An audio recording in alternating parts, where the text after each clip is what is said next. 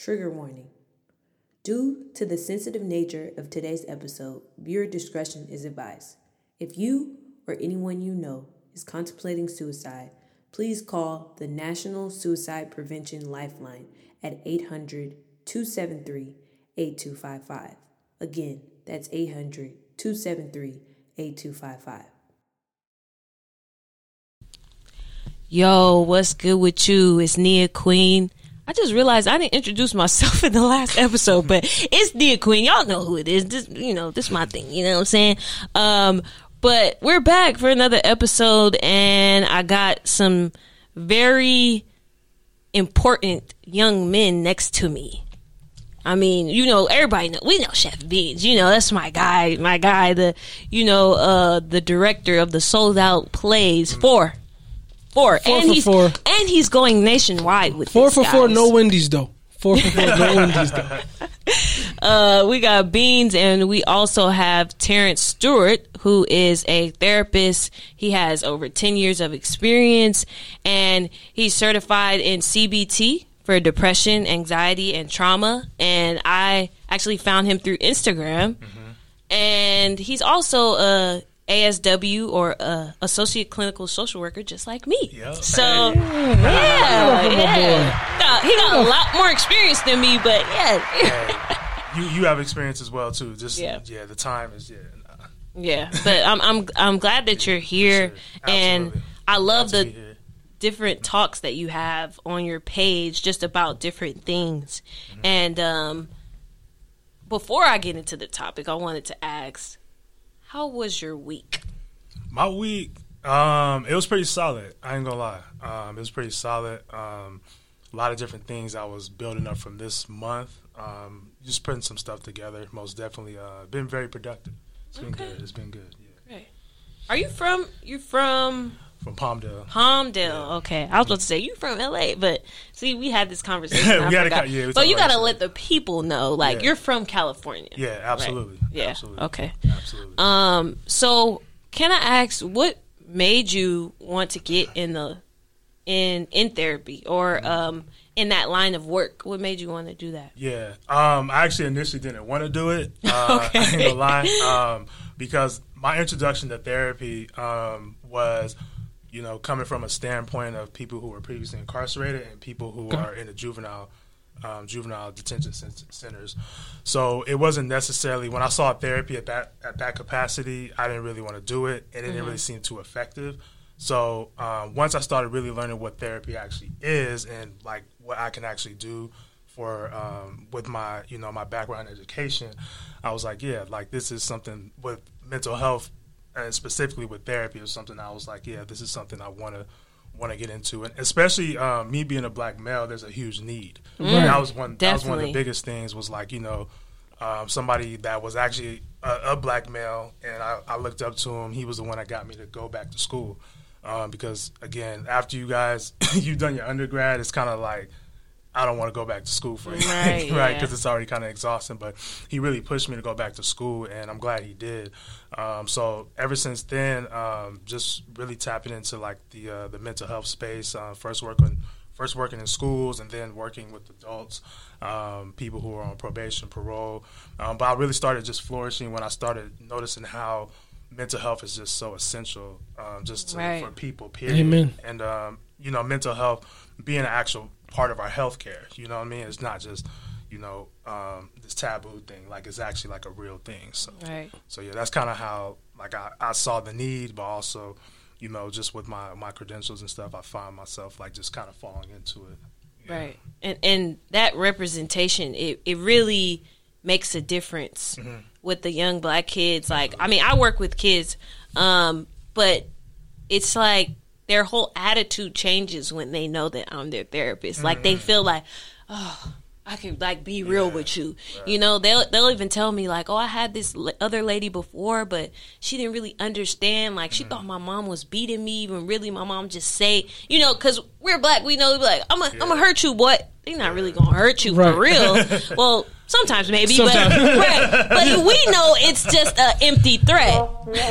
right. We know it's an empty threat. So it's just that cultural knowledge is important to have because you can't approach everybody the same. Right, and that's why your cards are so important, which we're going to talk about because it's showing representation Yeah. Right. of Yeah. what we actually look like. There's a lot of books that we came up in that we never saw nobody that, that looked like us. Right, So we didn't exactly. necessarily connect to it. Right. Yep. And we also associated therapy with white people growing Right. up. Like, oh, only white people go to therapy. Like, mm-hmm. black people don't do that. White people, or is something wrong with you? Just pray about it. Just go to church. I, I think that's what I heard the most, like coming up, because we spoke about a little bit earlier how sometimes, as a black man, I was taught to respond to things physically, mm-hmm. fight it out or whatever like that, as opposed to this is actually how I feel.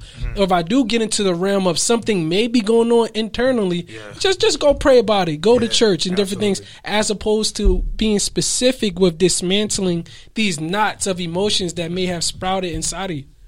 Yeah. Most definitely, most definitely. And I think, you know, when somebody does see you, Nia, like, you know, especially if it's a child, you know, a child, you know, especially being a black woman, they'll see like that familiar face, you know? Right, so it, yeah. it, it eases, it kind of breaks down that barrier and eases the tension, you know what I mean? Because, exactly. you know, going to therapy, mental health is very intimidating, you know what I mean? So as you're saying, there's a lot of stigma around it and everything like that. So just seeing somebody who looks like you, Right. you know, there's a lot of, uh, lot of doors and stuff that can open up when there is uh, people in those spaces. Yeah. And it, it's it's a lot. Well, I wouldn't say it's a lot. It's a good amount of black female therapists, but it's even smaller amount for black male. Oh, yeah. therapists. So I love when I see that. I'm like, oh yeah, let me talk to you, brother. Like I want to talk about this because it's just like it's so hard to find. Literally, I've been at my job for almost three years, Mm-hmm. and this year is the first time I've seen a black male therapist like Mm-hmm. in my department. Yeah. You because you know what I was like thinking about listening to both of y'all, me and um therapists. It's this is just my own understanding or interpretation. As a black man, I feel as though we're taught to go like this when it comes to a lot of people problems. Just focus on your problems. When it comes to other people, just shut them out. Mm-hmm. And as a therapist, when you're dismantling or telling someone, I'm going to share space with you so that we can figure this out for you. I think to a lot of like black men in their mind, they're like, why would I sign up to take on someone else's weight when I already got the weight of the world on my shoulders? Right. And Yeah. I and I think and I commend anybody in that space because I also know the weight that comes with just operating in your skin. right.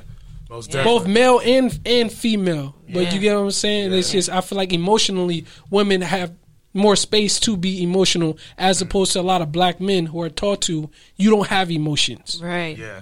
And it's, the funny thing is, um, I was having a conversation with somebody about it, but like I started noticing after we talked about it was like men, like we when we talk to each other, we usually like side by side. You know what I mean? Rarely like do we like ever be face to face with each other talking to somebody. Wow. You're So, right like- about that. So like for example, like we're all hanging out, we're not gonna, you know, usually like me and you talking, like we're probably gonna be right next to each other. Like, Right next to each other but looking at something. Or we Right. talking like this. Exactly. And it's very uncomfortable too, like if you're, you know, especially if you're face to face with somebody and like have eye contact. You know what I mean? Because there is a lot of um, you know, there's a lot of different things that go on in our in our psyche, especially as black men. I'll I'll say specifically as um, black men in LA, you know what I mean? Because we have this whole like mentality of like somebody that looks like us is our rival. You know what I mean? Or somebody else, somebody that looks like us isn't necessarily our um, our friend au- automatically. You know what I mean? Like we we don't have that capacity yet to see somebody as a friend before a foe. You know what I mean? Yes. And I think with eye contact and everything that you say, I didn't mean to cut you off. No, Nia, you good. But when it comes to eye contact and men standing that way, I think there's a level of intimacy that comes with eye you contact. Yeah. And with intimacy, you're thinking, why is this man trying to get close to me? You trying to attack me, and you automatically go into defensive mode. So I think standing like this is more non-threatening. If we're standing face to face, it has to be some type of business interaction. Yeah. Why are we standing face to face for leisure? And then that's when you get into what you like gay or something. Yeah, it gets deep. I did not know that y'all do that. Yeah. Y'all don't look at each other. Yeah, just the- next time you're in a social setting, just peep like how men are talking to each other versus a dude trying to holla at a chick. He trying to holla at a chick. He, chick. He trying to show her like, yo, like he right, trying, all trying in to her be- face and trying to like be looking at her there. in the eye. But when it's dudes and y'all usually drinks in this and whatever, it's kind of oh yeah, word, oh yeah, cool, yeah, yeah, and then probably like focus on something else. oh. Wow, I'm learning every day. I love this show because I just be learning. I had no idea about this, but I didn't even ask Beans, how was your week? You did. We, you did. Yeah, I'm sorry. And I was just kind of like, yeah, we got into a good conversation, so I, I kind of forgot. But yeah, how was your week? My week Chef is Beans. It's funny that you asked that because a lot of things happened. So I got a roommate who moved out, and as I was able to put the aesthetics of the apartment the way that I wanted to, I, I noticed how much it impacted my mental health. Because your crib should be your sanctuary. It should be Mm. Somewhere where you're able to come to in a very free flowing way. And I didn't realize how much pets or certain things like that impacted that. So I'm happy at the elevation that I've noticed in that regard. But also, um, a lot of opportunities have been coming my way from screenwriting to, oh, would this play look like if you had this type of financial backing? A bunch of different things, manifestations, manifesting. So it's been interesting, but at the same time, I'm not surprised because I've been putting the work in. Mm-hmm. And it's like this is a result of the work that I put in that a lot of people didn't actually see. Regardless to them catching on now, it's like no, like I'm no I'm no stranger to these things that's about to happen because they already existed in my mind. Right. Y'all just starting to see them, but all these things already existed in my mind years ago. So welcome to the party. Well, I'm I'm glad. I'm proud of you as well. Likewise. Uh, the play was amazing, and just the cast, like each cast, each cast members had their own unique little flair, and I appreciated how they brought that into their monologue.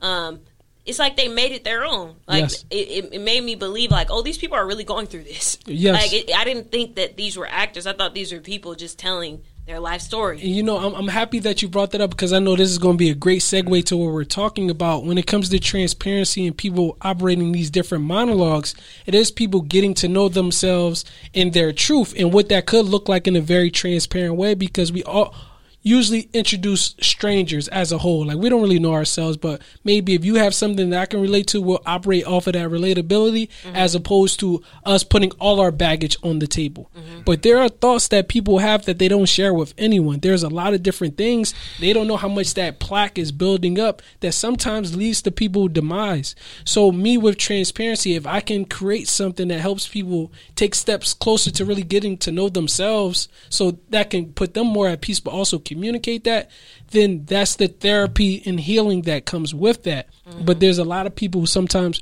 we don't catch in time because they don't catch themselves in time. Yeah.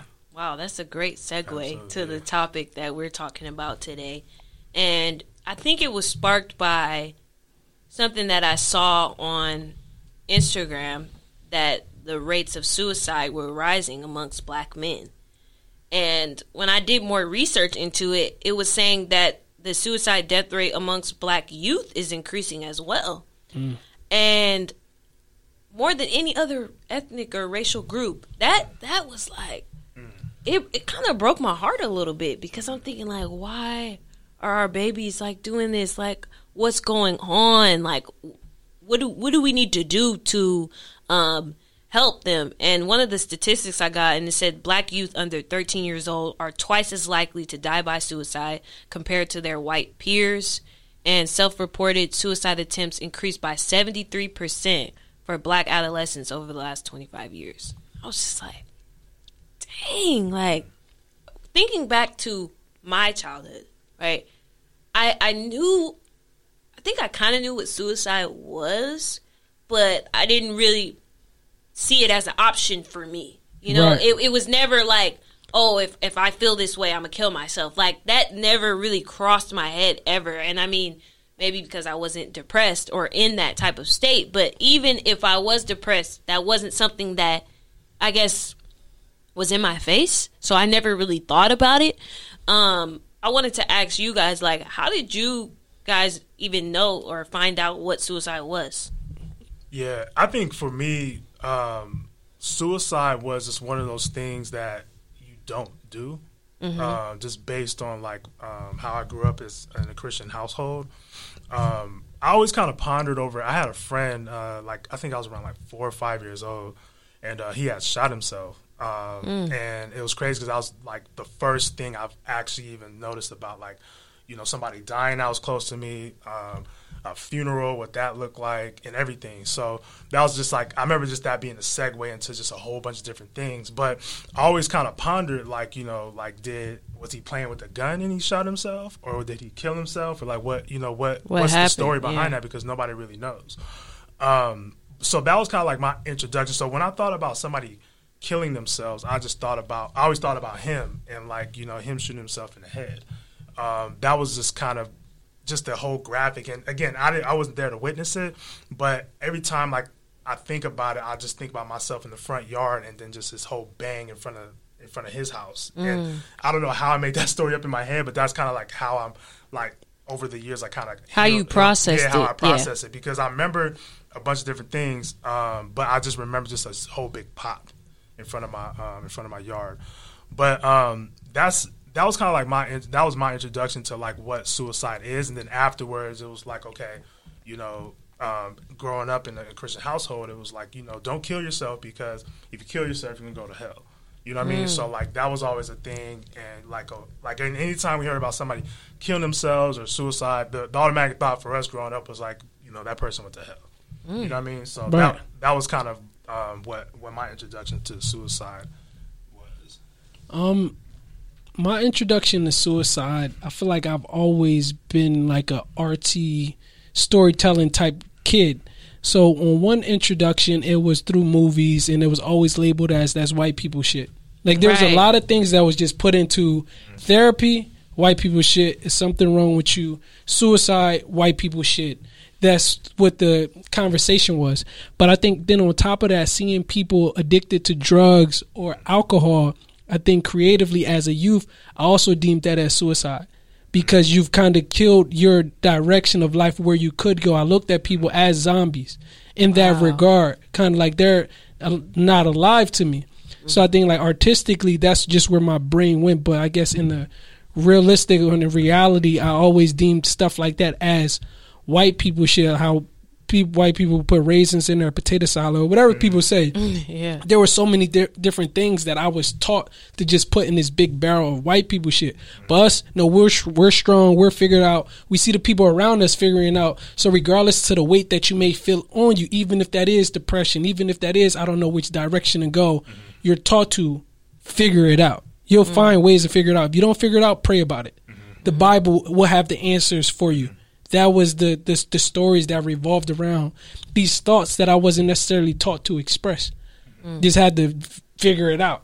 Right. So, would you say like you were at a young age when you fi- when you saw what suicide was like in movies and stuff? You Movies. ki- You, were a kid? There was never there was never a filter on my youth when it came to what I was exposed to. Mm. Never like I think some people have a filter, so when they do have those aha moments, I could tell you the first time I've seen Players Club as a kid or certain things like Right. ass shaking and all that was it was no filter. Even when they said this grown people business, Right. I was never too far from lit, ear, ear hustling. Right, the grown exactly. people. So I knew everybody's business. I knew all these different things. Or sometimes them not having no filter where there's a kid in the car and you just hearing people argue. Right. It's kind of okay.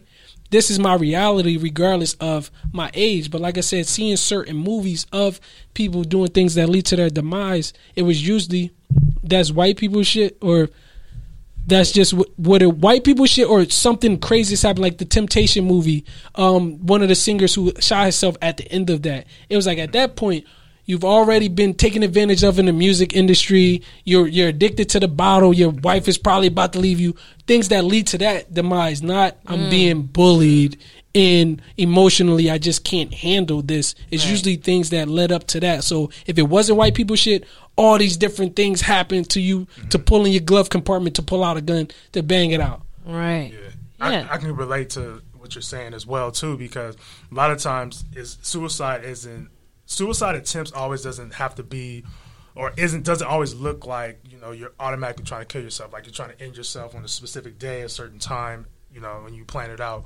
Sometimes it's self-destructive behavior right? So it can look like okay i'm not going to care about my health. Like whatever happens happens. You know what i mean? So um, you talk about like the drinking you talk about like you know overeating and stuff like that or just not really caring about yourself you know the self-harming or you know those self-destruct behaviors like whatever it is it doesn't have to be you know we talk about when i think about just suicide ideations it's not for me i always just think about it's not you know, okay, I'm gonna get a gun, gun, I'm gonna hang myself or anything like that. It can look like I'm just gonna slowly deteriorate. Right. You know what I mean? So it doesn't always have to be um, as we kind of see what it is. Like abrupt, like boom, it's about to happen now. Right. Yeah, and and that's I I feel like that's the difference. Like in the black community, we we see you know uh, a drug addict or an alcoholic, and you know some people might be like, oh, they they lost, you know, they a lost cause. It's no hope, but nobody's thinking like, dang, maybe they're depressed, maybe they're dealing with some trauma, maybe they're. I mean. Therapists, we think about that, but Yeah. the general population is thinking like, "Oh, he's a bum. Like he's on the corner drinking beer or drinking whatever. Like I'm not gonna give him no money." But me, I'm thinking like, "Dang, what were the things that led up to this self-destructive behavior?" And a lot of times, we need to look out for those signs of those self-destructive behavior because, you know, we we could help people if we're able to recognize the signs.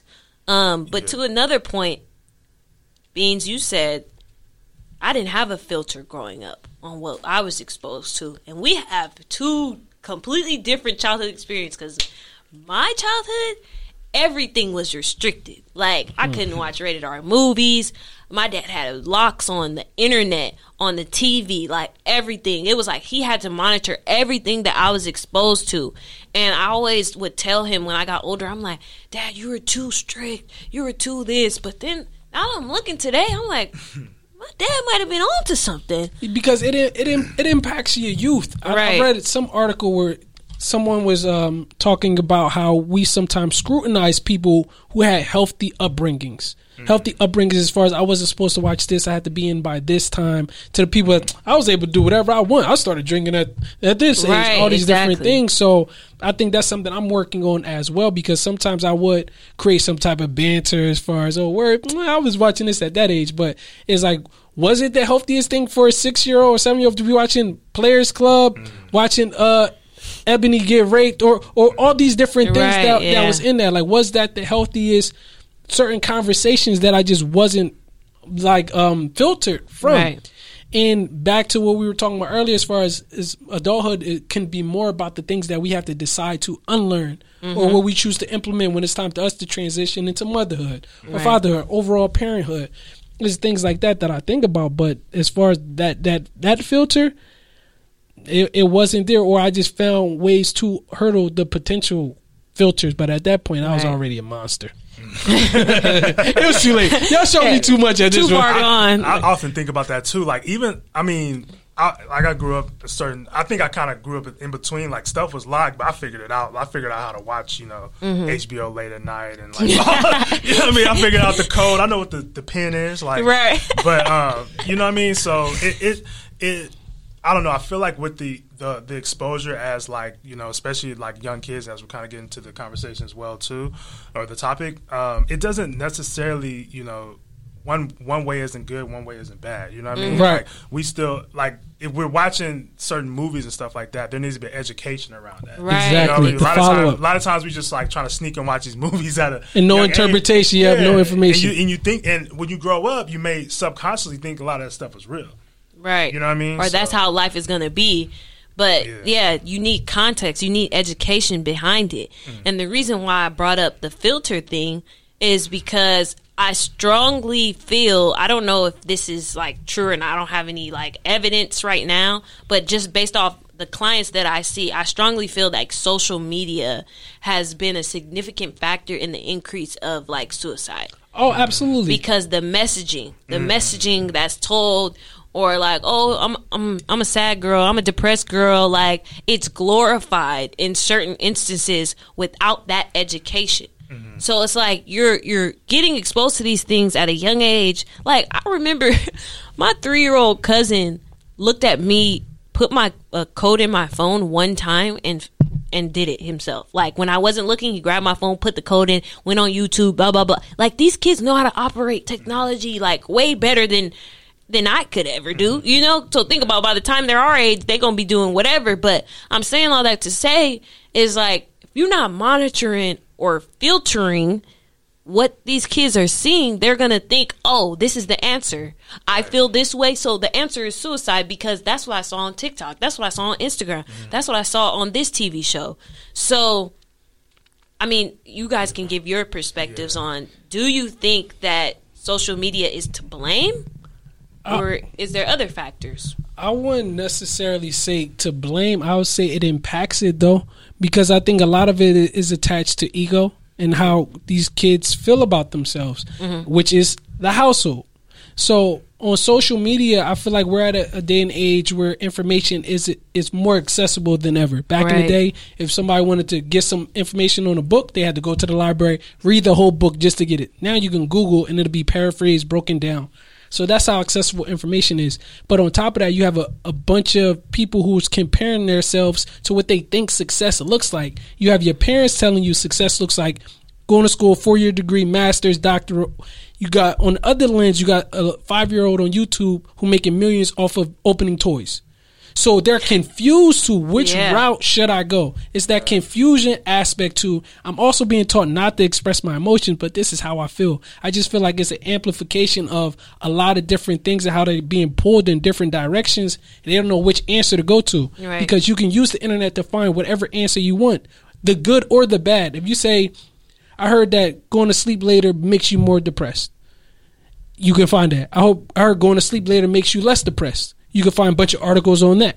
So it's more so mm. what It's like information too much information. too so much that- yeah. information and whatever your headspace is, it'll give you exactly what you're looking for. Mm-hmm. We're not even gonna get into WebMD, how that freaking makes you feel like a paper cut means your finger's gonna fall off. Yeah. So it's it's it's so much information. So for them, their answer to a lot of it is maybe it'd be better if I was here. I don't I don't I haven't found ways to responding to this in a healthy way. Mm-hmm. And the relationship that has been developed in my household makes me feel like, okay, I have to answer this my own way.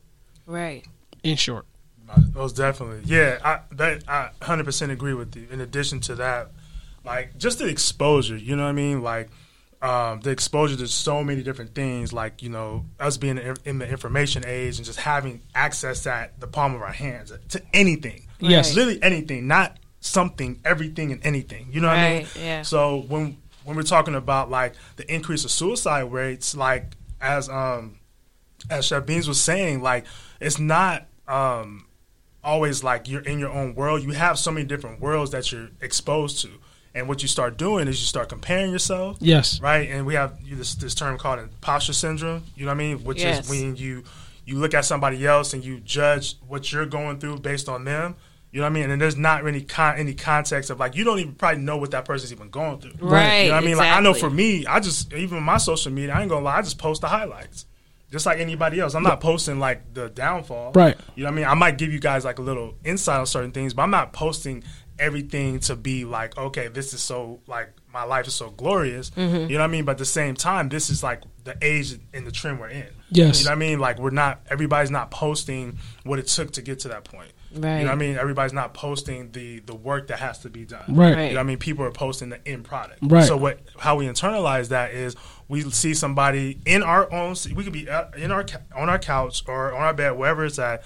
Look at our phone, see somebody doing something, and legit be like, "Man, I should be doing that." Right. You know what I mean? And not knowing the whole context. What context. it took to get there. yeah, the whole context behind that. Right. You know what I mean? So that's where we get imposter syndrome. That's where we seek in, and this is where we get the other perspective of I'm not good enough. Mm. Um, this is where we get the thought of, you know, there's maybe somebody that is better than me. I'm worthless. You know what I mean? All these different things that these are stories that we make up in our head. Right. You know what I mean? Just as we may make positive stories in our head, but automatically it's easier to make those negative stories up, right? Right. Because there's so much information around us to the point where we have to like legit have a, our own filter on certain things, right? And have to understand like everything on social media isn't real. Right. You know what I mean? Anybody can say anything about anything. Yeah, You know I mean? literally. And we can be receptive to it or not. You know what I mean? You can kind of pick and choose what you what you gravitate towards, but you know if you see somebody posting, you know, I'm gonna use the the stock market as if you see somebody posting their Robinhood, their uh, you know, this is a, I think a perfect example. People posting their Robinhood, and you see, oh, they made a thousand dollars in a day. It's like, nah, I want to see what you was making the long term, like ever since how you how, ever since how, how much you had uh, since the time you had that account. Right. You know I mean, it's not Yeah. just about okay, I made a thousand dollars in a day. Let me see what your long term is. Right. A lot of people's not going to post their long term because they probably made a thousand dollars, But they that lost freaking ten thousand so lost far. negative Yeah, ten thousand overall in their life. Yeah. you know what I mean. So it's not. Uh, um, that's one thing with social media, you got to have that filter. You have to, and especially with kids now. Like I think kids that's- don't know that context. Like Right. we're able to do that because we're older and Right. we. Well, I would say MySpace was out when I was like around eighth grade or so, or something like that. But I wasn't on it. It wasn't at the at the tip of my fingers, Right. You know. So Had now that I'm little ol- laptop. right now that I'm sneak in. older, right, I'm able to understand. Like, okay, not everything on social media is real, but think about somebody who's 10 or somebody who's thirteen, Very that- impressionable. that never lived a life without social media. Yeah. And that's all that they see. Like that's going to increase whether that's anxiety or depression. It's going to make them feel worse about themselves and make them feel like, well, why am I, why am I why am I not doing that? So, I think I mean, I wouldn't say it's the only cause, but I definitely feel like it is a major factor in in the increase in just depression and you know depression leads to the suicidal thoughts or the suicidal attempts um but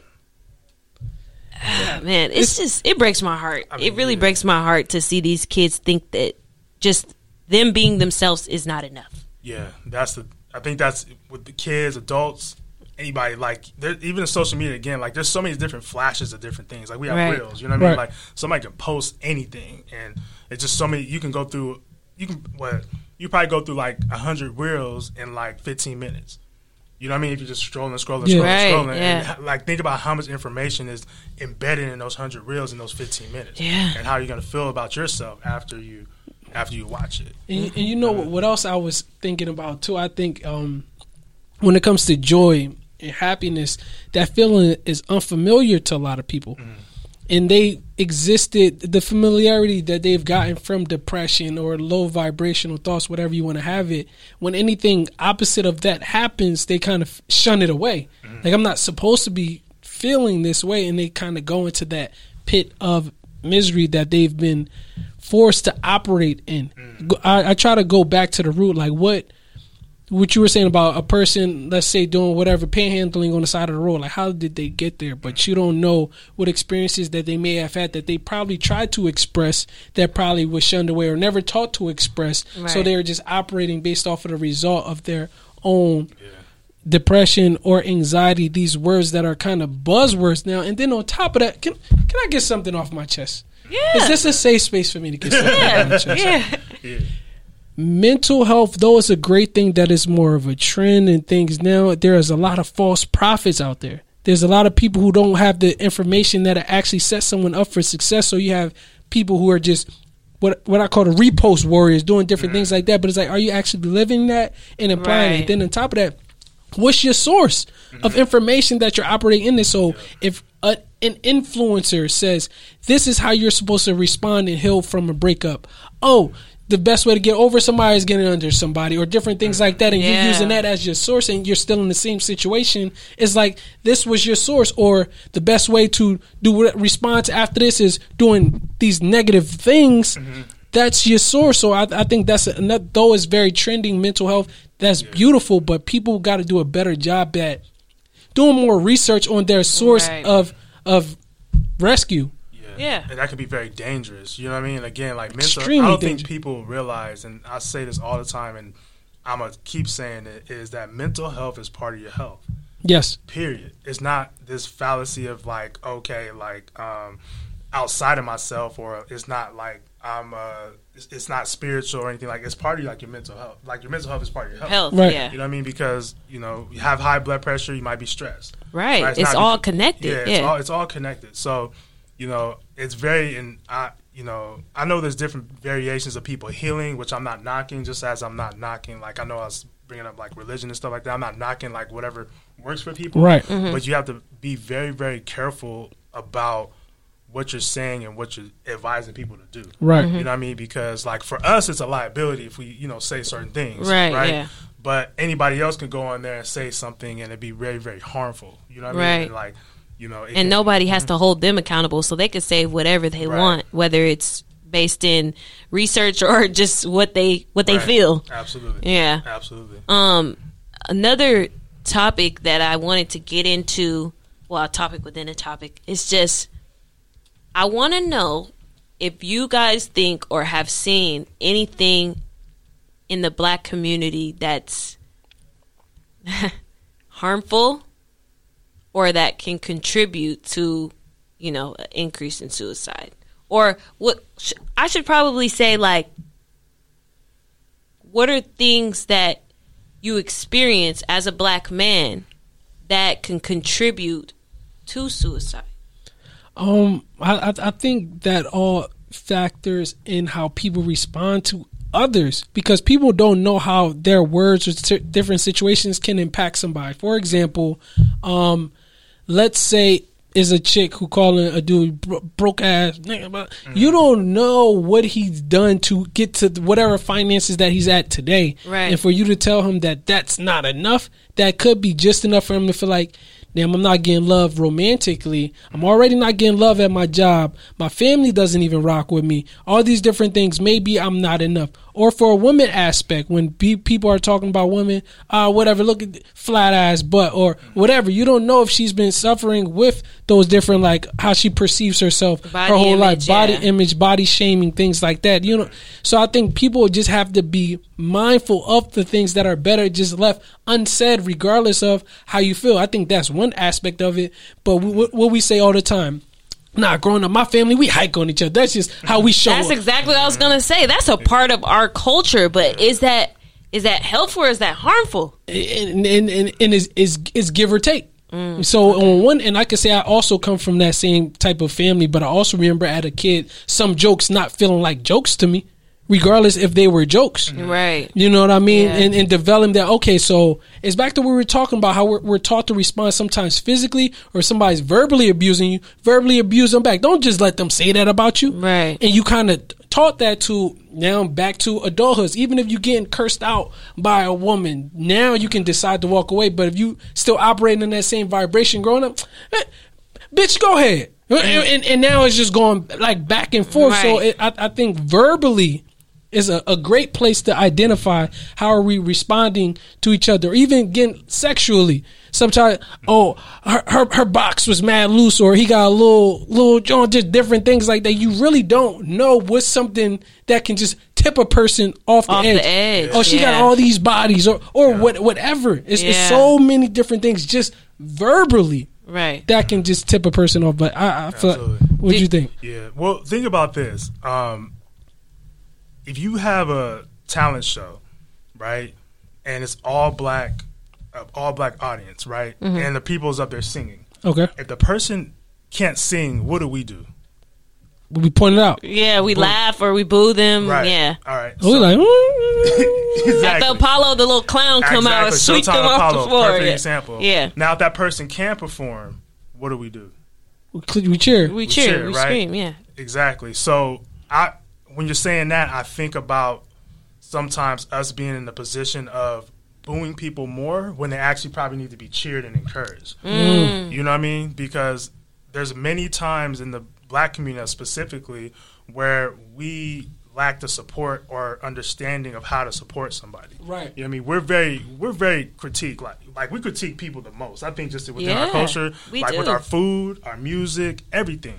You know what I mean? Like somebody can't cook at Thanksgiving. What you doing? You talking smack. Who made this? Who made Who exactly? made this? Mac Dry, and who made cheese, this yeah. dry turkey? Yeah, like right. what? And the same that same mentality goes into um, when we talk about somebody not being well. You know what I mean? Mm-hmm. Like if somebody needs help. You know what I mean? Oh no, it's that person's just crazy or whatever. You know what I Right. mean? Some people.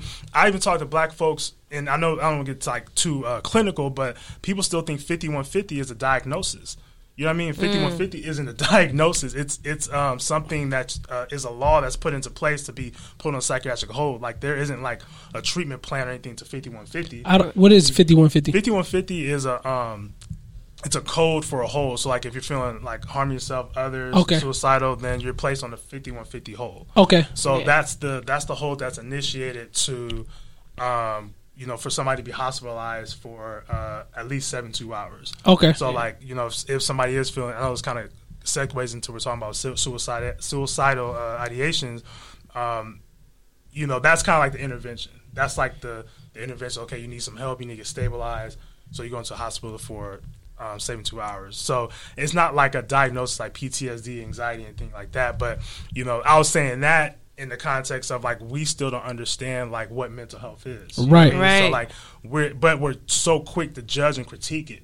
Right. You know what I mean? Which is kind of ironic in my in my opinion. Yeah. I would say what I experienced like just working with black families is just the minimizing everything. And I'm mm. just like are y'all for real? Like let, like let's be real. It's children out here wanting to die today. Mm. Not thinking about what's going to happen after and blah blah blah, but I, I see a thing like in black families. It's like you got a roof over your head, you got brand new clothes. What you got to be sad about? Yep. You don't even have to work. All you got to do is go to school mm-hmm. and come home and do your chores. What you got to be sad about? You get what I'm mm-hmm. saying? And it's just like Which is projections from the mm. parents. Exactly yeah. like it really frustrates me because it's just like oh they just doing this for attention. They they'll say something like that. They're just doing this for attention, and I'm thinking like your kid could have been gone. Yeah. Could No, and no. still can. Right, still can't be gone. Like, uh, what what is it going to take for you to wake up? Like, this is serious, and it, it it really makes me mad sometimes because I'm like, we have to unlearn some of those things. Like, I get how you know back in the day we needed to be strong, and maybe even today still we need to be strong. But there's certain times that we need to love on our children. And, and, and, you know, I'm I'm happy that you I'm happy that you said that because something that I'm also embracing now, strength and softness. Mm-hmm. There's strength in softness. We're taught that soft is weak. Right. So, it an opportunity to be soft with your child if they are expressing something. Take that opportunity because I think it's just perceived different. Some parents just want to look so strong or minimize this because this isn't on the same level as far as me trying to figure out how to pay the car note. Like, Right. yeah. They minimize. Yeah. Just like it's that. like instantly like minimize it but i think as parents people have to do a better job at identifying when something should 100% be present as opposed to i don't think anything should be dismissed let me just lead with that because i feel like ev- there, everything's connected acting out in school is a representation of probably not getting in- attention at home right. so like just like identifying all of that, but yeah, it's just it's interesting. It's Yeah. interesting, but also like sad that we're at a place where certain things just aren't taking ser- taken serious. Right. and I think that's what's impacting these numbers. Yeah, and I, I mean, honestly, like as you're talking, I'm kind of thinking as well too. Like, it's it's really hard to like blame anybody for like suicide, right? Right. I know, yeah. like even just being a black parent, and just think, just think about the black family in America, particular uh, specifically. Like, we don't have that structure. You know what I mean? Like our family structure has already already already been broken. And that could just come from like generations of like you know slavery, Yeah, you know, absolutely. dismantling of uh, the the black home. But it, you know, I think when we know better, we'll do better. You know what I mean? I just think right now we're in a space right now where you know a lot of black families are just trying to survive, right? Right. So the thought is like your feelings don't pay the bills. You know what I mean? Like you have stuff, you have these things in front of you. So like, you know, why are you complaining? So like, you know, from the standpoint of the parent, that can be the, the thought, right? But if we talking about like, you know, you actually loving your child, you know what I mean? You actually wanting your better for your child, then this is where we have to have a conversation at, you know, as a parent of what would you like your what would you like your son, daughter to be? You know what I mean? Right. Like what what type of lifestyle do you want them to have? Do you want them to be a person who always feel like they need to shut themselves out? You know what I mean? Or, are you going to model that it's okay for them to talk? You know what I mean? Because a lot of, you know, when we talk about even going to therapy, um, I would say 95% of the time, um, there's some stem of some childhood something. Right, Some yeah. trauma, um, not being able to communicate. So a lot of times as adults, when we get older, we don't know how to communicate our feelings or our emotions because, you know, in the household, we wasn't taught how to do that. Right. You know what I mean? So like the even just talking about going to therapy or mental health, sometimes we don't even know how to do that because we weren't even taught Yeah, like we it's didn't actually talk- an issue. Right. You know what I mean? So um, with that with all that with that being said, I would say like we have to really be um, thoughtful and mindful about like how we're parenting. You know what I mean? Right. Because we we're we're in a very vulnerable situation because we have so many different. I know we'll talk about risk factors a little bit later, but there's so many different risk factors in the black in the black family where we can't put ourselves in the position of empowerment if we don't deal with these risk factors as well too. And, Right. and on top of that, I just want to say briefly, um, parents got to understand that it's okay to not have all the answers. Absolutely.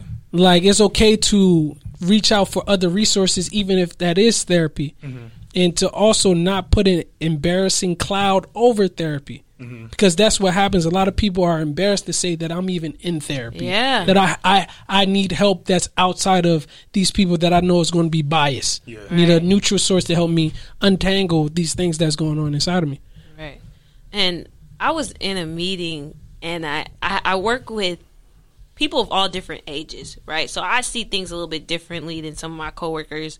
And I have a coworker who I love her, but she's you know, she's a little bit older and her thought process is a little bit, you know. So I was talking to her about a case or whatever and explaining like, "Oh, I'm going to try to help the family, you know, be more receptive to his feelings." And mm-hmm. she was like, "No, you don't need to do that. They ain't going to change. You need to just tell that baby to cope with whatever's going on, blah blah blah." Mm-hmm. He's like, "The world is tough. So, we got to be tough on our kids, blah blah blah." And I'm like, mm. "Why wh- okay, so if if the world is already tough enough for a black male, why do we need to be tough on him in the house too?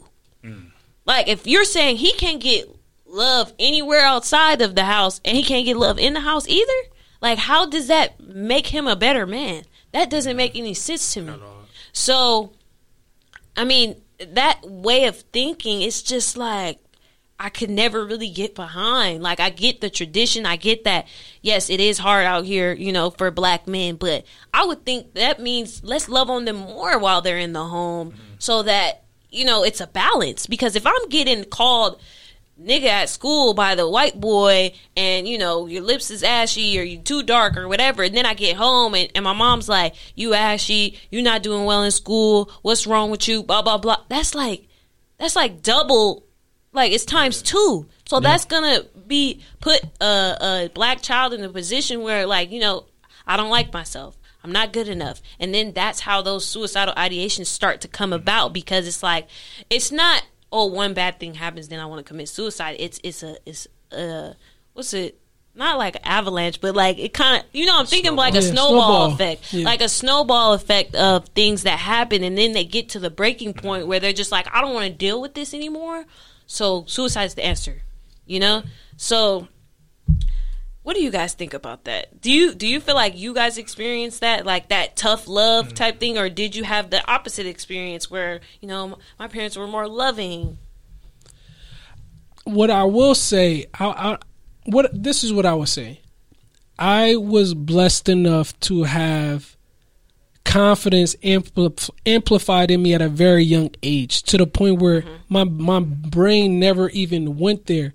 I was always taught that you're very special, you got great things destined for you, type of thing like that. So, I think everything I did was always a reflection of that, even in my lowest moments. Um, I'll even take it a step further. I had suicidal thoughts, literally like passing thoughts once in my life. And I think that came from a crossroad of feeling like, am I even doing this thing called life right? Because I thought I was supposed to go this route. It doesn't seem like things are moving. No one really understands what I'm going on. So I think the thought literally passed my mind of what would life be like if I wasn't here type thing. Mm. Not necessarily taking an action or what it, how I can do it. Just more so, my brain one time went to, I wonder what life would be like. Would anybody be impacted by it? I think it was like something like that.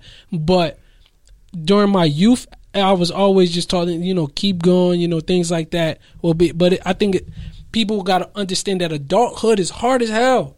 Right. Adulthood isn't. There's no pamphlet. People can write books about it, but there's no there's no sure way of this is how you do it. We're always responding to different things, and based off our experience and the things that we learn, we decide how we want to respond to certain different things like that. But that's my experience with suicidal thoughts slash the youthful aspect of it. I'm I'm super grateful for the people who always told me, "Nah, you're brilliant, you're a genius, you got a bright future ahead of you," because that impacted how I feel. There's a lot of people who don't have that, who didn't Yeah. get that. That's true. A lot of people don't have that. Yeah, most definitely. Um, I kind of had a fine balance. Um, I would say there was most definitely tough love. I most definitely, most definitely got whoops pretty frequently. pretty frequently. But I feel like even um, you know uh, going back to the the point you were saying um, with like raising like even just black men. I think sometimes in a household and you're talking about like you know being hard in the home because life's going to be hard on you as well too. And it, as you're saying, I was thinking, I was like, you know, we we um we raise uh, our black men as like athletes. You know what I mean? And what I mean by that is like you know you have practice is super supposed to be harder than the game. Right, so you practice, you condition, you lift weights, you do all these different things to prepare yourself for the game. You know what I mean? So you can win in the game. But you know, that's actually when you're talking about raising a, a child, like you can't do that. You know what I mean? You have to show grace, you have to show love, you have to show affection, you have to show that you want that person to be the best person they can without having them, you know, put them put themselves in the position of feeling exhausted after afterwards. You know what I mean? Um, but even um, with my own thoughts about suicide, I remember like I think the first time I ever thought about it was after a whooping, and it wasn't it wasn't like a, a joke where it's like, oh man, I wish I was dead. It was like, bro, I'm about to get my dad's nine millimeter Ruger. I'm about to kill him, and I'm about to kill myself. You know what I mean? That was the first thought. Like I was like, man, this is like this is just so stupid. Like I remember just like Just too much, It was just yeah. way way too much. And I you know I, I know some people like get whoopings, but we was getting beat. You know what I mean? Like it was like extreme. So it was to the point where, and it was luck- luckily I could not. He had it, it, the gun is locked up, and I could not find the key to open up the the, the case. Right. And that's the only reason why I'm here, or and he's here to be honest, Mm-hmm. to be 100. percent um, But then, like you know, as I got older, it wasn't always implied to me of like, you know, I've had like different affirmations from like my mom and other people, but it wasn't always instilled in me. It was like, okay, you can be you know, great, or you can be like this person. Um, you can be anything you want to be, right? Um, so I think just as I got older, and then just even navigating, I know the the other time that was real prominent for me, like having a suicidal thought, was to the point where I was just super overwhelmed. You know what I mean? It it wasn't really. Um, and, and when you have suicidal thoughts, I'll, I'll say this much: like that's literally like you don't see any way out. Right. You know what I mean? You don't see anything beyond the situation. Yeah. You don't understand that what you're going through is a circumstance. You know what I mean? Uh, so those thoughts are there. Those thoughts are not are are not there. Are not present. So when you're having, you know, when I was having suicidal thoughts, it was literally like I don't see how the hell I'm gonna get out of this situation. I don't see yeah. how these things can actually get better. You know what I mean? So the only way I feel like so many different things are out of my control. The only thing I can control right now is taking my life. Right. You know what I mean? So like um, the second time it was, you know, I, I think I was about like 20, I think I was like 25, 26 or so. Um, but that was like a, a really pivotal point in my life. I was trying to figure out what I'm gonna do after college. I was working like two jobs. I was like not really doing too much, but nobody will ever know because I'm always out. I'm always doing things. I'm always at the parties. I'm always doing all these different things. But at that point, I was like, man, I don't really see like. And I, I remember like there was a breakup around that time as well too. Uh, but like when you have so many different things, but you lose all those things that like I, that you identify with, you know, it's very hard to uh, see anything outside of that. You know what I mean? So like, um, I would say anybody, even just who's listening, that, that's like thinking about, you know, suicide ideations. One of the things you have to really firmly believe is that things will get better. Right. Yeah. You know what I mean? because one thing, um, and I would say too, like, you know, even growing up in my household and like, you know, um, you know, in the Christian household, I'm not sure any other households, but like if you're Christian, the thought is like kill yourself, you're going to hell, right? Like we was saying earlier. Yeah. So like that sometimes is protective. That was also a protective factor for me as well too. Is like I don't want to go to hell. That was my thought, um, but um, I also don't want to be here. Right. You know what I mean? So like, you know, if you have to really f- firmly believe that, you know, things are things can get better and under, I, I, understanding like things that may have identified you then as you may be lost as maybe triggering those suicide ideations like there's other there's other things you can identify with You know, what I mean, there's other things you can get yourself involved in. There's other, um, you know, it's not just this one thing. You know what I mean? And I feel like, Yeah. you know, we do e- even just in general, we focus ourselves on on one specific thing, and we don't realize like there's so many different things in this world that we may have not even tapped into. But when we lose that one thing, especially I would say as men, like you know, even our jobs and what we do, that's how we identify with what who we are. When we like lose success or anything like Right. that. exactly yeah. success money we, when we lose those things success money um, you know your income what you do for a living your status then you don't really you know typically men we don't have anything else to identify with that's not that's the initial thought but there's so many different things that we can tap into like we could tap into our own self you know what i mean like Right. we, things don't you know and if things shouldn't be so tangible to the point where you know this is one thing i had to learn is things shouldn't be so tangible to the point where um, you know if i lose it then i'm gonna lose myself So Right. th- so so so think about that. Like us, like our, our egos are attached to these tangible Mm-hmm. things, but you know what I mean. We we all figuring it out. yeah Yeah. definitely I wanted to um well, I wanted to shout out my dad because my dad did try to talk to me about emotion. He wasn't like super tough on me. I think once I got a little older and he saw how things were affecting me, he started being like, before he whooped me, we would have a conversation, you know, or after he whooped me, we would have a conversation. He'd be like, Neil, why did you do this? And what happened? And how are you feeling? So I'm gonna give him a little hand clap for that, you know. he he was trying. He was trying, which he didn't. He didn't grow up like that though. He didn't grow up like that, and um, his father had passed away like right when he went to college, so he didn't really know how to navigate fatherhood. He was just like going, you know, as learning as he goes. Um, but I don't want to just focus on parenting because it like you said it's not just the parents' fault that these kids are committing suicide. And I know that a lot of parents even deal with the guilt of that if they have a child that has committed suicide or attempted like they feel like oh it's my responsibility to save them and different things like that. So I wanted to ask like from a professional point of view and then and I want to ask, you know, somebody who's not professional as well, like what are some other risk factors that you're seeing that can contribute to suicide with black males?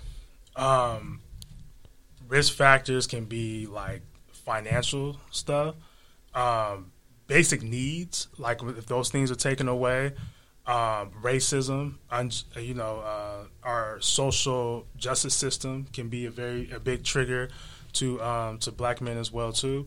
Um, but it, it- it's all those all those things are you know these are things where we can't control a lot of times. Right, Like these yeah. are when we talk about like you know systematic racism um, and how that impacts like you know where we live and you know how much money we make and you know where what we can do in our limits you know what I mean so when we talk about those different things then we don't have the access to other things like mental health and like we don't have the access to like or see the thought of like seeing a therapist because we're so caught up in the day to day and like in our survival mode. You know what I mean? So we don't have the opportunity to like actually like reset and be like, okay, I need to like focus on my mental health. Um, but the the risk factors, I would say those in a, uh, those are most definitely the risk factors that I'm just thinking about the just um, from my own experience. Um, also, too, um, not to get back on just like the the parenting part, but just like the support. You know what I mean? Like not just like within Lack of support, maybe. Yeah. yeah. So like, if you if it's not getting at the home, then can you get it? Like, can you confine it in a friend? You know what I mean? Like this, the support part is really really big, um, and I feel like we don't have enough spaces to even just express that we are feeling suicidal. You know what I mean? There's a lot of friends I've talked to that I didn't know, as they probably don't know that we were probably suicide at the same time. You know what I mean? Just didn't know it because of the you know the dynamic of okay, we're not gonna talk about it. Right. You know what I mean? So that's that's one thing I feel like just that support and having that having that comfortability to be with um, to have somebody to talk to and be with somebody through those uh, to work through those emotions as well too. Yeah. And I was just going to jump in. Um, I think you talked about it a little bit. I think a lot of it comes from feeling like lack of being in control. I can control if I'm here or not, though. I control mm. control my life, but I can't control how I feel based off of losing this job or mm. that my ex broke up with me because this was the first time I ever felt fully vulnerable or different things. I, is, I think is more about how people respond to situations when they feel as though they're not in control. So that I think that's the larger umbrella. I don't. I can go on for days for specific specifics, but it seems like that's a commonality. Like I can't control continuously being bullied, and bully being bullied isn't the only reason why people do that. Which is that might be glim. Oh, they were bullied. This is the why they did that, or mm. they wasn't feeling support in this areas. But it's it's a large thing. Right. Maybe they felt as though they hit the ceiling on their success, and there's no more nothing else to reach for.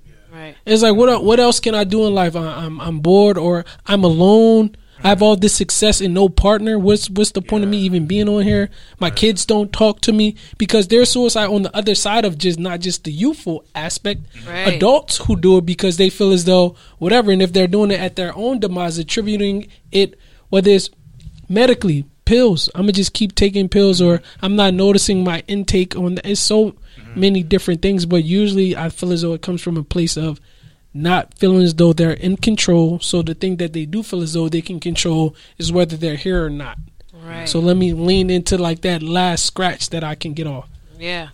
And and I was thinking, um, I believe that in general suicide rates are higher with males, right, than it is with females.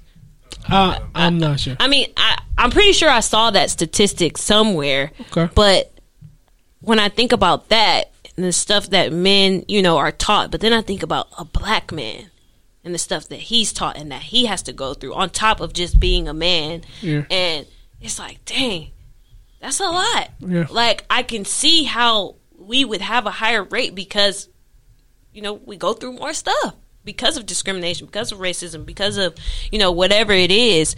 So it, it's just it, show some love to these black men, y'all. Like that's why the the episode before I'm talking about we got to hold each other accountable. We got to be unified because you, like you said, you never know what sends somebody over the edge. Right. Yeah. So you think you playing around saying, "Oh, you you acting gay because you doing this," but that could send somebody over the edge. Like, come on, like you got to be more mindful of why you're saying things and who you're saying them to. Um, uh, in closing, I wanted to ask, what are I don't know. It might be a two part question because I'm thinking, well, what are some things we could look for? Well, I to say look for. What are warning signs, basically, that somebody might be feeling that way? Because, like you said, sometimes you don't even talk about it. Mm-hmm. So, what are some warning signs that maybe we may think is like regular behavior, but might be, yeah. I would say a warning sign, and this is just in general, is if you notice a change in somebody that you know they're probably really happy and like they're no longer like feeling so enthused. You know what I mean? They're, if you ask them to hang out, they don't want to hang out no more. You know what I mean? Uh, you trying to talk to them, reach out to them, they're not reaching back out. You know what I mean? So those can be signs of like you know because with suicide, with suicide, mainly it's like depression. You know, Right. so like symptoms of depression can be like, you know, if you notice like a friend or somebody you know isolating. Um, if you notice like, you know, they're not as fluid as they used to be. They're sleeping in a lot. You know what I mean? They gained a lot of weight recently. You know, there's different things of those uh, the, of those magnitudes that you know. If you notice a change in somebody at that moment, don't think like automatically they're suicidal, but check in with them. You know what I mean? But because like there's certain things that we can do subconsciously, like when we're depressed, that we may not notice ourselves. Especially if you're talking about like gaining weight, like you know over certain times, somebody else may notice that, and you know you want to be, you know you don't want to be. Um, Mean about it, yeah, but like, exactly. yeah. But like, you want to check in. You want to check in with them, like, hey, like, you know, is everything okay? What's going on? And you know, and just talk to them from there because, you know, again, you don't. There's a lot of people that do suffer in silence, you know, Mm-hmm. and there's people you like, man, I wonder what what was going on. They're famous, or you know, they had money, they had these different things, like um, Chef Beans was saying earlier. But you know, there's something in their lives that they no longer feel the purpose of living anymore. yeah. You know what I mean? And don't and uh, you know there may be signs where people those things may not occur. You know what I mean? You might just be like, "Well, what actually happened?" Right? Um, you know somebody may commit suicide, everything was good. They may not have been depressed or you know or shown that they're Shown the depressed at least, signs, but right. yeah. But there's you know that that's where we co- come to the conversation of you know you, you can't really save everybody with suicide. That's like the the other conversation that's kind of hard to say Mm-hmm. is like you know every suicide attempt cannot be intervened. Right. You know what I mean? Um, it does happen as part of our reality, right? But there are measures you can take as somebody like that you know somebody or even just yourself. You know what I mean? Like talking to somebody about it, like getting the help a- about it because many a times, especially with mental health, we are in our own perspective so many different times that we don't see any other uh, other perspective, right? So if we give ourselves the opportunity to have alternative perspective, then we can have this opportunity to heal from these thoughts. And I, I just want to say, um, just briefly, Bell Hooks has a book called Rock My Soul. And it talks about like self esteem and how, you know, we were introduced to like mental health as a black fan because it, it wasn't really seen as like a priority at first until celebrities started doing it. People with Right. a lot of money, and that's when they started taking it more serious. But yeah, Bell Hooks, Rock My Soul is a good joint. I'm, I might have to check definitely that gotta out. check that yeah, definitely got to check that out. But yeah, I think the biggest thing like that Terrence was saying is like talk to somebody. Mm-hmm. If it's not your mama, if it's not your cousin, like a friend, somebody, talk to somebody. And I know that, you know, everybody's feeling weird about going to therapy or not and having this stigma attached, but it's just like, just imagine like, what would your life look like if you had this, you know, if you could manage your emotions better? What would your life look like if you put more time into taking care of yourself and, you know, paying attention to those negative thoughts and working on yourself? Like, what would your life look like? So it's not always, uh, a shameful thing to get help because like think about who you're going to be on the other side of that Right. and I just, you know, I say this all the time. I encourage people go to therapy, go to therapy, go to therapy. If you if you're not going to therapy, talk to somebody Right. because I mean, everything can, everyone can't be saved, but we might could save some people, you know, by telling them this information. Um are you currently um taking clients right now or how how do you like cuz I cuz I know you see clients. I'm like I might want to shout you out like if y'all looking for a therapist, Terrence Yeah, here most- take you know? yeah, no, I got a couple slots open. Yeah. Okay, yeah. Like y'all need a black therapist. sure. Here we go, right So, here. Yeah, it's um, Instagram, uh, Terrence the therapist. Um, Yeah, we just about to get into that in closing. Okay, Yeah, well, I'm yeah. sorry. Go. No, you can go ahead. You already started saying it, so yeah. Tell the people where they Yeah, can find you, or most if they need your services. Yeah, so the best way is Instagram. I'm on TikTok too, um, Twitter, At Terrence the Therapist. Um, that's probably the best way. Shoot me a DM. Um, I usually, I, if you go through my feed, I do post like a, a lot of different resources on my story and Yes. on, my, on my reels and stuff like that. So you can, you know, always just follow it and check it out. Um, you know, some of the stuff may resonate with you as well too, for Right. sure. Yeah, thank you for that. And also, I am going to add in the description of this video and of the episode like different resources that people could go to if they are feeling suicidal cuz I know they have like the suicide hotline, they have the teen line, you know, maybe some emergency numbers I could add in there, but I want to put that information out there um, just in case if you know somebody that needs it or if you ever need it, like it's gonna be in the description of this video. Um, I should probably say a, a disclaimer in the beginning, but I'll put in the beginning that you know this is a sensitive subject. Not everybody is going to be able to stomach this episode. Not everybody's going to be able to watch this. It might be too close to home, or it might be triggering. So you know, watch it with at your own discretion. Um, but we need to have these conversations because it's happening. Right. Like it's happening whether we want it to or not. It's still happening. So we need to have these conversations and maybe, you know, we could help somebody or help somebody feel seen. Right. Um but in closing, um, Beans, do you have anything going on or anything that you want to? I just want to tell people, uh, like we were saying earlier, try to um, re- resources are out there, like Nia was saying. So finding ways to mitigate those those feelings that you may be feeling internally. You're not alone. Um, I know it may be challenging when you feel as though you're not in control of certain situations, but tap into those resources because if not your life, it can definitely save someone else's life. And to listen, listen to your body Being mm. being being vulnerable doesn't make you weak. Therapy isn't a soft thing. It's nothing to be embarrassed about, regardless to whatever household that you came in, and be bold about it. I know sometimes people say, "Well, you got friends and family," but there's something special that happens when you're unloading to a neutral source who's able to use information and studies and things like that to try to help you mitigate what you may be going on. So there's power in that. There, there's power in healing and there's power in addressing the weight that you feel on your shoulders. So with all that being said, just know you're not alone and you're loved. And that's all she wrote. There's nothing else to say after that. That was so perfectly put. Um, but thank you guys for tuning in to this episode. Follow us on Instagram, double underscore what's good with you. Um, subscribe to our YouTube page, and also we are on TikTok. So follow us on TikTok. And this has been another episode of What's Good with You. Thank you.